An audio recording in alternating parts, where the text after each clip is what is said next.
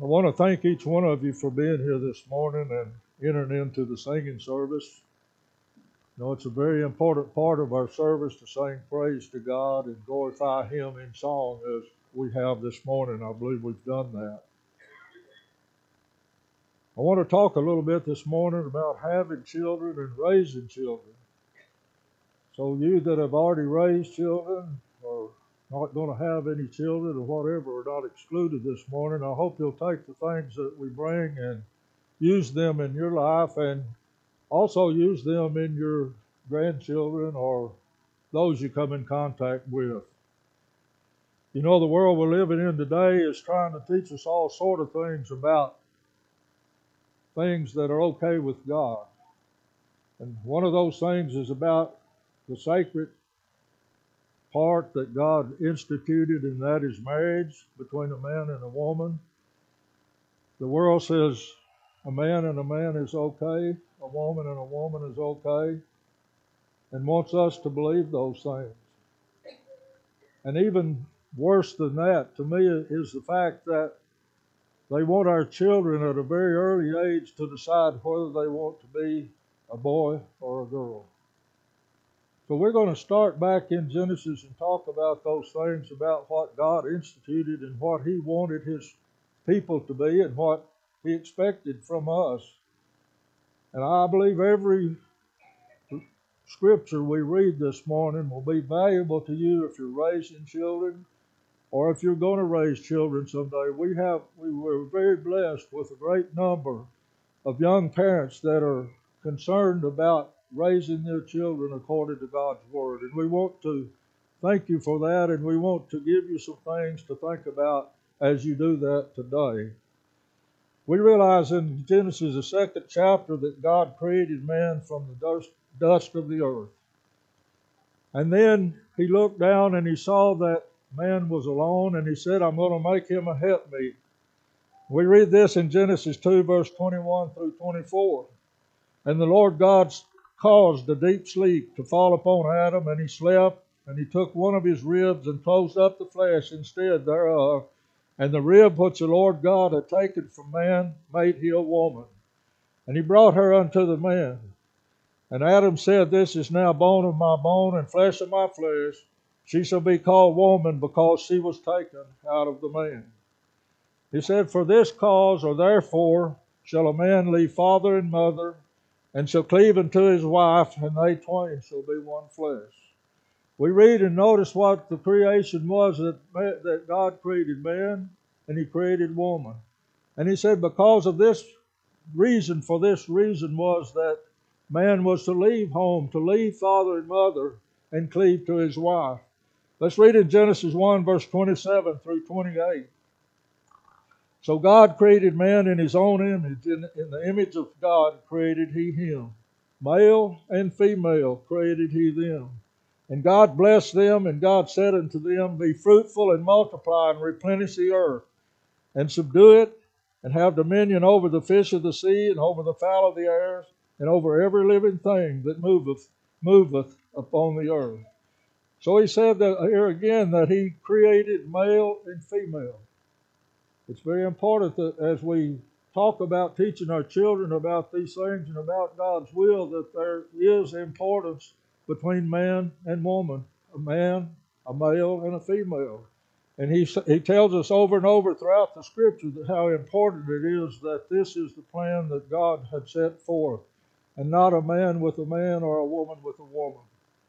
God's plan for marriage has never changed. Man has changed it like he has many other things in, in this life. Man will change things so it suits him or that it's, it's something that they would like to do. And, and then others pick up on that and follow that if they're not studying and, and knowing God's will. Man tries to change it. He, he goes over and over, and we'll say it over and over this morning that man tries to change the plan. The plan is this for a man to find a woman, marry her, and to have children. For this marriage to be successful, it has to be founded upon the Word of God. Not something that the world teaches us, not something the world says is okay, but what the Word of God says. And every marriage in this building and every marriage in the world can be successful if it's if it's founded upon the Word of God. In Ephesians the fifth chapter, we find here that the writer is comparing husband and wife to Christ in the church. And I'm not going to read all of these verses here from, from Ephesians 5 21 through 33. I want to read verse 21 to begin with. Verse 21 says, Submitting yourself one to another in the fear of God. So as we think about God's plan, a man and a woman, a man cleaves to his wife, and, it, and the, the scripture tells us here that we're to submit one to the other in the fear of God. So I don't have to place how important this is to each and every one of us today. And this is what makes marriages last for a long, long time, is because that we give to one another. And it's been said recently about marriage in, in this pulpit that it's not a 50 50 proposition all the time. And sometimes one has to give more than the other. But if we follow this in the fear of the Lord, if we're thinking about the Lord's ways when we do this, then we're pleasing in the sight of God.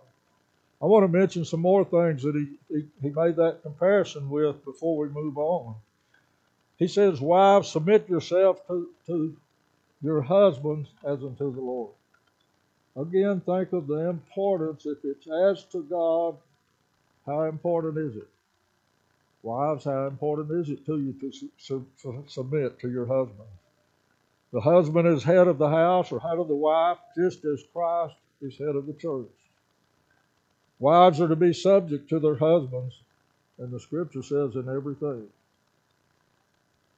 But the husbands are not left out either. He said, Husbands, love your wives even as Christ loved the church and gave himself for it. Husbands, how much do you love your wife?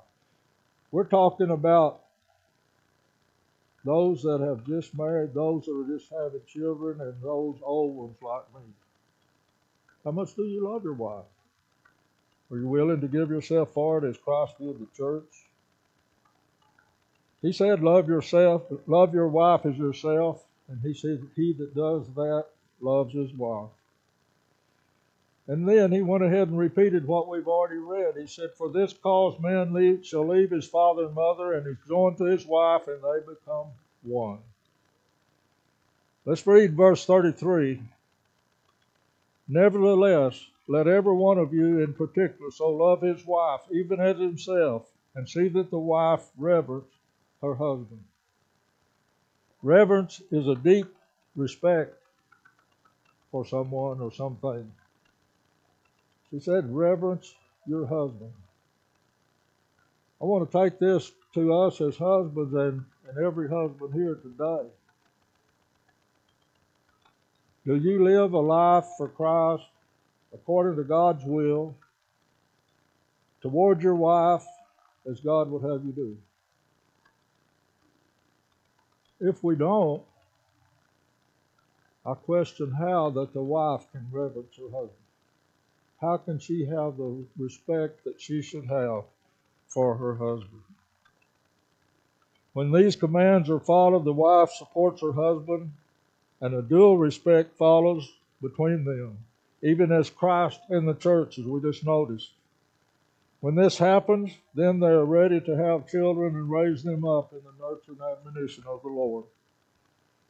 God's plan is made evident when a husband takes his responsibility serious seriously and lives a life for Christ.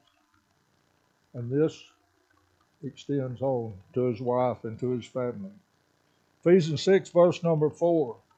And you fathers, provoke not your children to wrath, but bring them up in the nurture and the admonition of the Lord. Fathers, bring your children up in the nurture and admonition of the Lord. That's why I say every verse we read this morning is important to you if you're raising children because they need to know these things. Because the world is going to try to teach them that the things of the world is okay and that God doesn't care if you go outside of His will. Let's turn to Matthew, the 19th chapter, and we want to read verse 3 through 9. Matthew 19, verse 3 through 9. And the Pharisees also came unto him, tempting him, speaking about Jesus, and saying unto him, Is it lawful for a man to put away his wife for every cause? And he answered and said unto them, Have you not read that, that he which made them at the beginning made them male and female? There it is again, the male and the female. And said, For this cause shall a man leave father and mother, and shall cleave to his wife, and they twain shall be one flesh. Wherefore they are no more twain, but one flesh. What therefore God hath joined together, let no man put asunder. They say unto him, Why did Moses then command the writing of divorcement to put her away? Notice what Jesus said. He says unto them, Moses, because of the hardness of your hearts, suffered you to put away your wives, but from the beginning, and I say before it hasn't changed, but from the beginning it was not so. And I say unto you, whosoever shall put away his wife, except it be for fornication, and shall marry another, committeth adultery. And whosoever marrieth her which is put away doth commit adultery. Now, I don't want to touch on the things of divorce this morning. That's not my point for reading this. For reading this is because that Jesus said, Have you not read that God created male and female in the beginning? And he said, this divorce thing was not so from the beginning, and he gives the reason why. So we need to uh, take these to use this morning, and and the divorce thing is another uh, lesson altogether. If, if we had time at another time.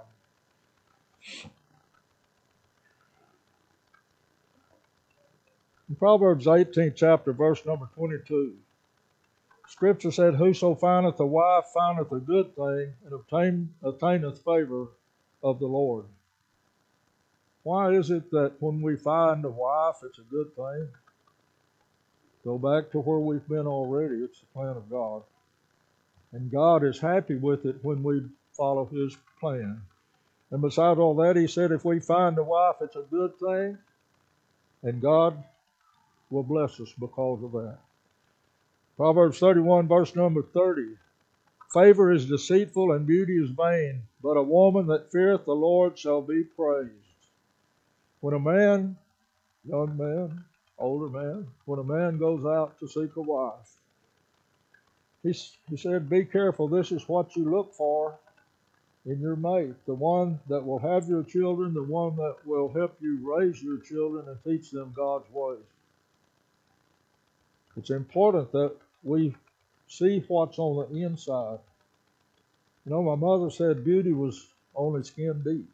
I guess that's an old saying from some of us that are older. Beautiful woman is good to look at and good to see and might make you a good wife. But when you seek that wife, go out and look for what she believes in. If she's able to do those things that you as a Christian are bound to do. Proverbs 31, verse 10 through 12. Who can find a virtuous woman, for her price is far above rubies? The heart of her husband doth, doth safely trust in her, so that he hath no need of spoil. She will do him good and not evil all the days of her life. Who can find a virtuous woman, a woman of God? one that seeks the will of God, one that fears God, as we just noticed. I think back to when we talk about our soul and when the question is that what would a man give in exchange for his soul? We can't put a dollars and cent sign on your soul. We don't know that value. We do know it. It's beyond value. And I believe the very same thing that he's talking about here is that a virtuous woman is above value. We can't put a price upon it because it's too valuable. And this is the woman that all of us, or all of you that have not married, need to seek. 1 Timothy 5, verse 14, Paul told Timothy, I will therefore that the younger women marry, bear children, guide the house, give none occasion to the adversary to speak reproachfully. And I believe to not give occasion to the adversary would be to, part of that would be to be faithful to your marriage. Marry, bear children, and guide the house. This is what the woman, the wife, is to do. In Genesis, the fourth chapter, in keeping with, with God's plan from the beginning, we find that Eve had two sons, Cain and Abel. So when we live as we should when we get married, and we work on that to the point that we're able to have children at that time, then we're able to bring them up in the nurture and admonition of the Lord, and that's what God expects from us. It's a good thing, folks, to have kids. It really is. It's a blessing. It's something that God has given us. And it is a blessing to both father and mother. David puts it this way in Psalms 127, verse 3 through 5.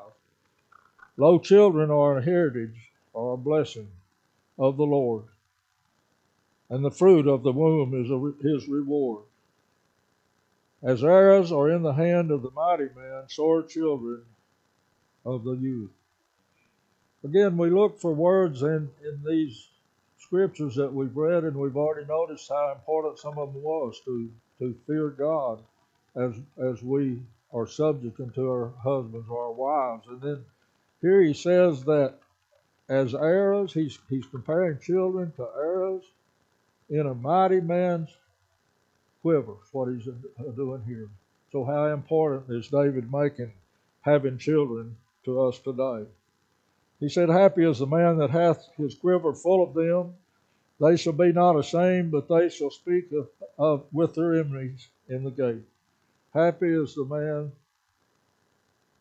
that has more than one child. Happy is the man that has one child. It's important.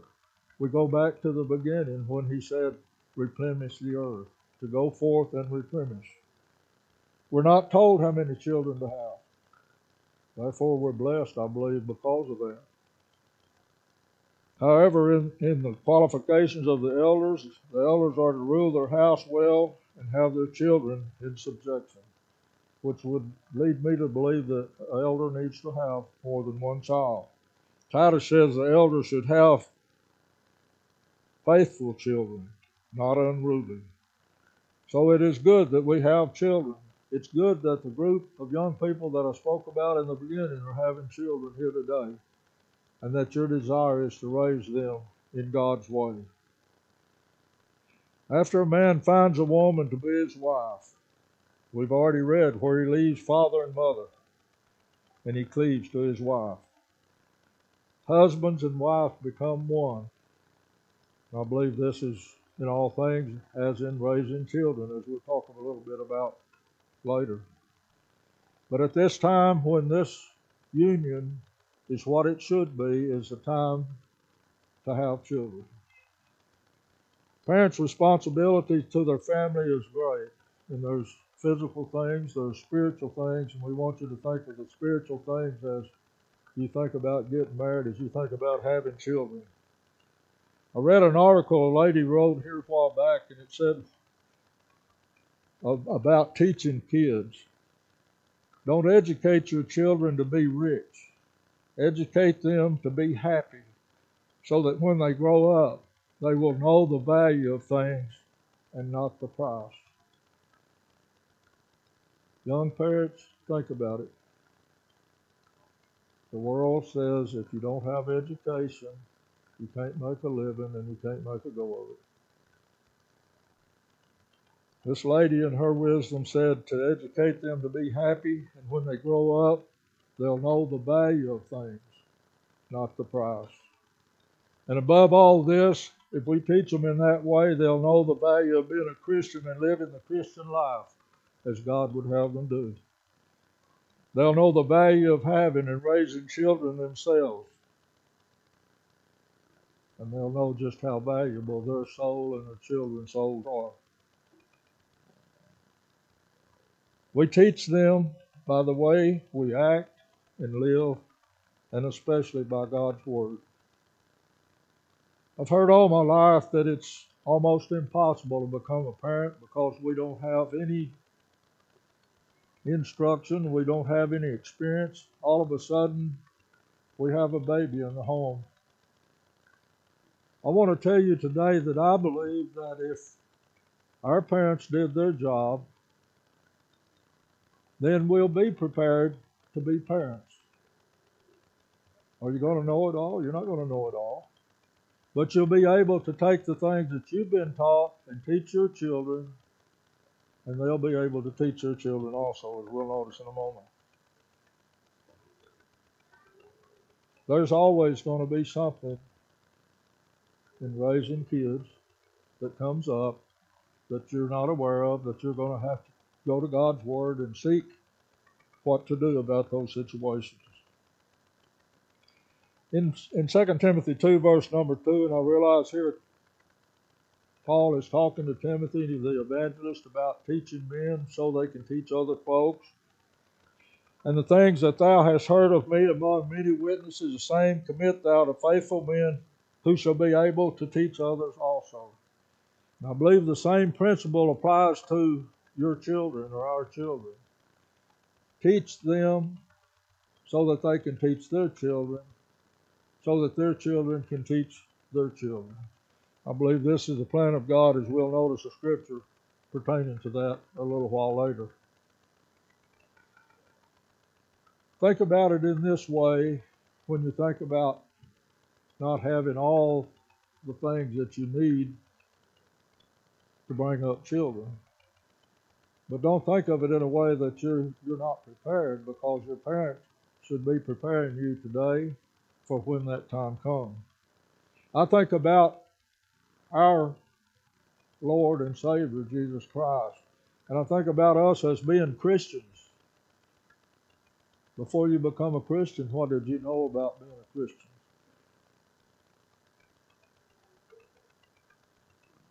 How would we know how to live the Christian life today if it weren't for Christ, his teaching while he was here upon the earth, and his death on the cross, and the word that he left?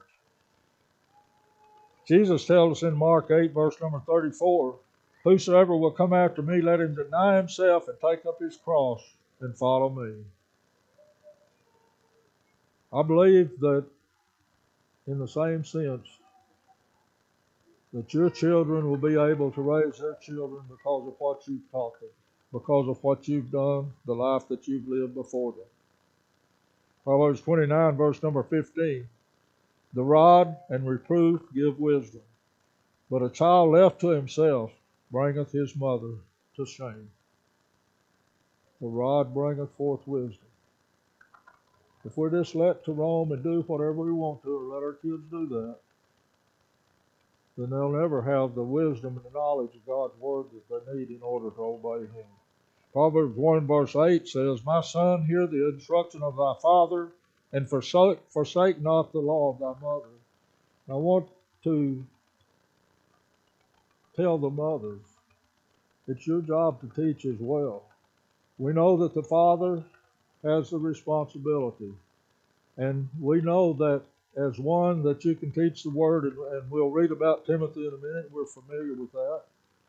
But you can teach. And not only that, grandparents need to continue teaching as well.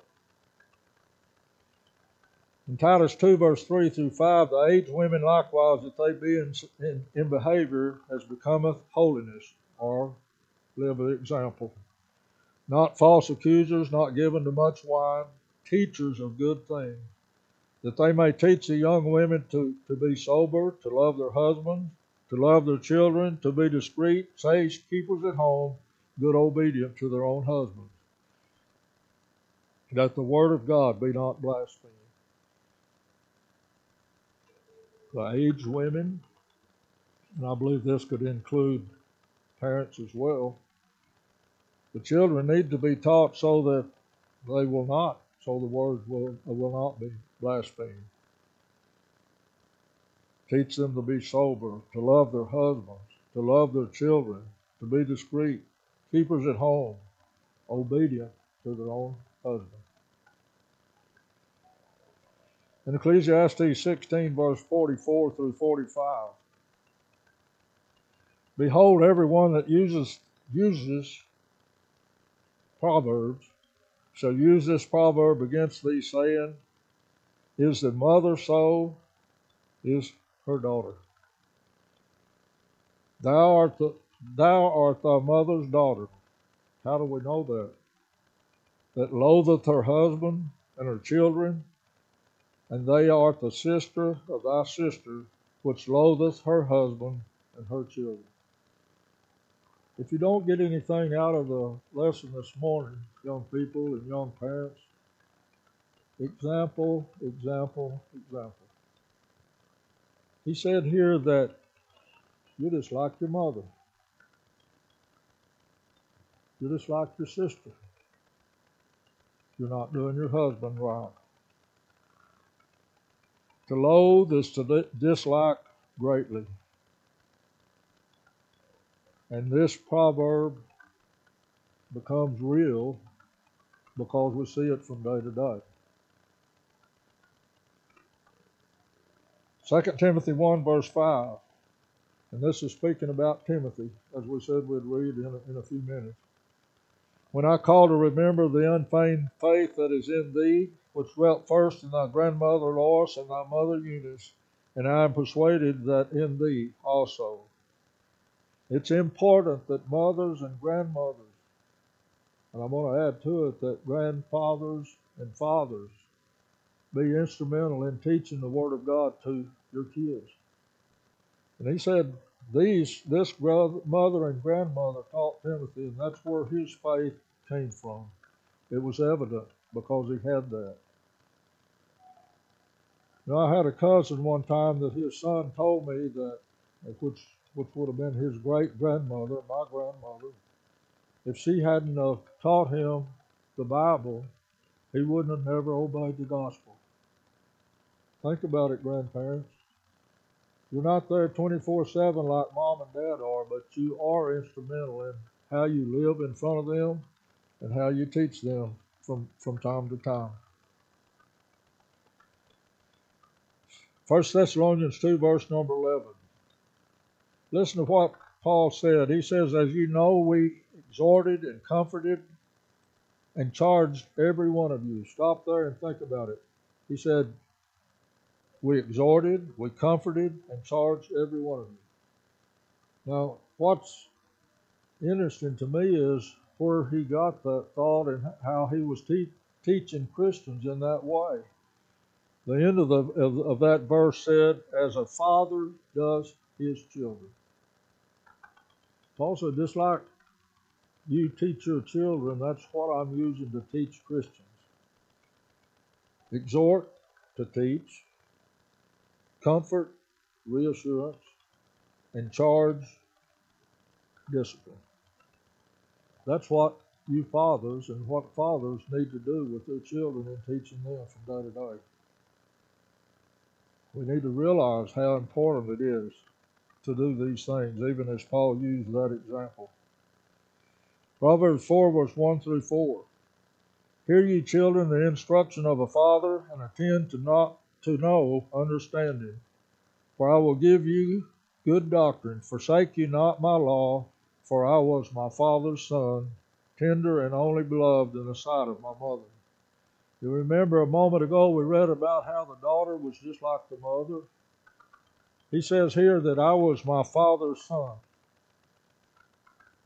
Again, I want to emphasize the fact of how you live before your children, the example you set, because your sons are going to be just like you in that aspect.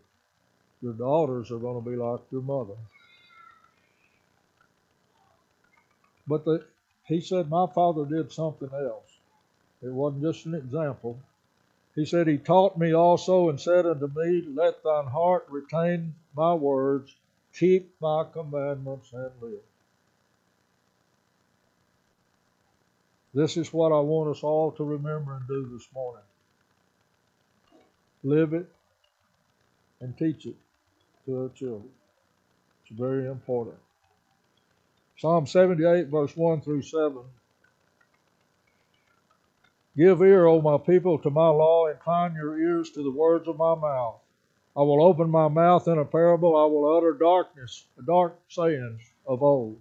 Listen, which we have heard and known, and our fathers have told us. That's what David is about to tell the people. We will not hide them from their children, showing to the generations to come the praises of the, of the Lord and his strength and his wonderful works that he has done. For he established a testimony in Jacob and appointed a law in Israel, which commanded our fathers that they should, should make them known to their children. What we've we been saying all morning? Make these things known to your children. Teach your children. Teach your children the ways of God.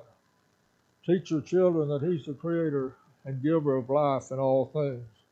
He said that they should make them known to their children that generations to come might know them, even the children which shall be born, who shall arise and declare them to their children, that they might set their hope in God and not forget the works of God, but keep his commandments. I said before when we referred to Paul talking to Timothy about teaching these things to men that to teach other people. Here we're told to teach generation so that they can be able to teach the next generation. I meant to mention when I said that that our parents, the way they taught us, or the way we teach our children, is the way that that we get the basics of what we need to teach teach them. So we see that as we do that, as we grow and as we learn more about God's Word, we teach our children more about those things as we have time and we have opportunity. Deuteronomy 11, verse 18 through 19. Therefore shall lay up these my words in your heart and in your soul, and bind them for a sign upon your hand, that they may be frontlets between your eyes. And you shall teach them thy children, speaking of them when thou sittest in thine house, and when thou walkest in by the way, and when thou liest down, and when thou risest up. I said a moment ago that grandparents are not with the children 24 7. But the writer here says that we need to teach our children, or you, the, our parents, need to teach your children when you're sitting down, when you're rising up, when you're by the way, 24 7. And sometimes it might not be opening the Bible to read or to teach them from the Bible, it's how you're living it yourself.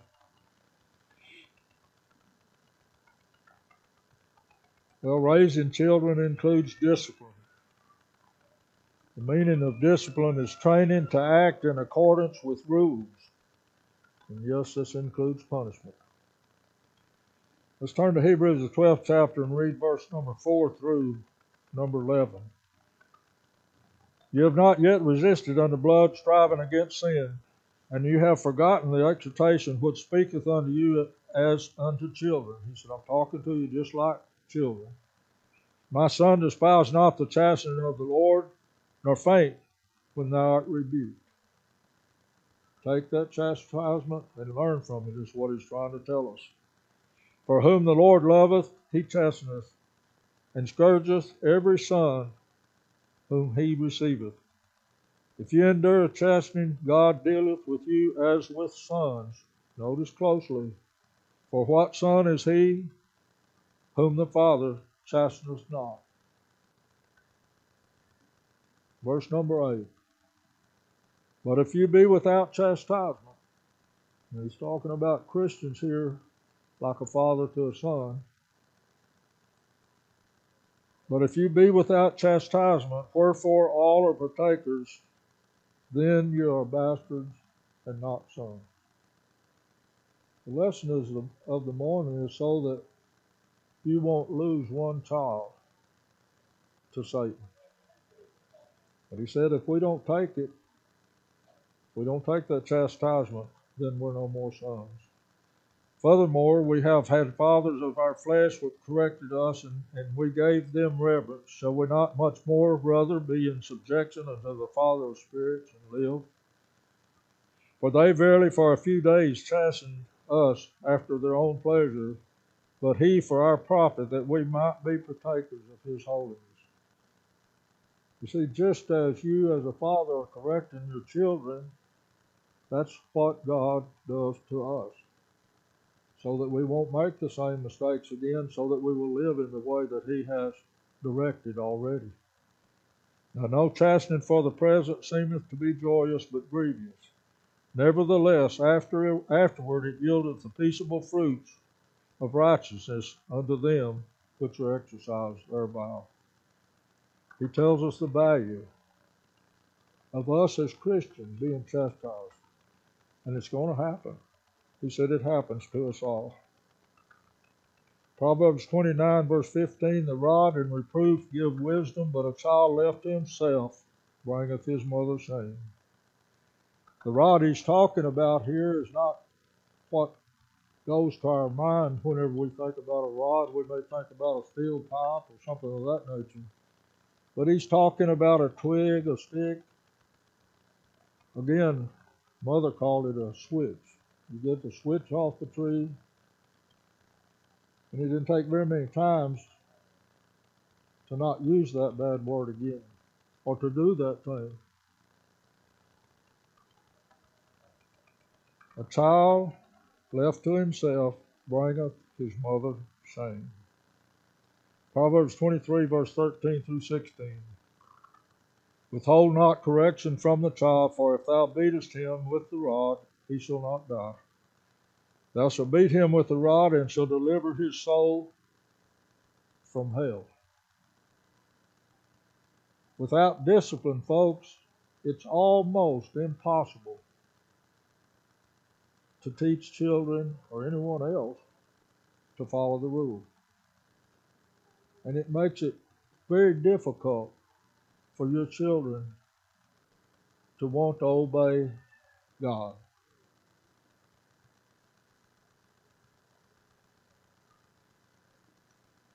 Deliver his soul from hell. My son, if thy heart be wise, my heart shall rejoice, even mine. Yea, my rein shall rejoice when, when thy lips speaketh right things. Some of you've been there and some of you've not. There's not much a greater blessing than to see your children doing the things that's right, according to God's will, that you had a hand in teaching them. It's a great blessing. Something we all need to look forward to. And I hope and pray every one of you get to witness this in your lifetime. I want to close with Colossians 3, verse 21. Fathers, provoke not your children to anger, lest they be discouraged. There's a way to discipline your children. There's a way that will not discourage them. There's a way that will cause them to know that you're doing it for their good and not just to be angry with them. Bring them up in the nurture and the admonition of the Lord.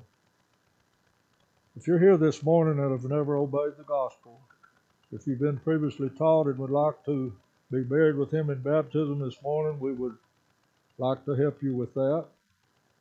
If there's a person here this morning that needs the prayers of the church, we'd be happy to pray with and for you.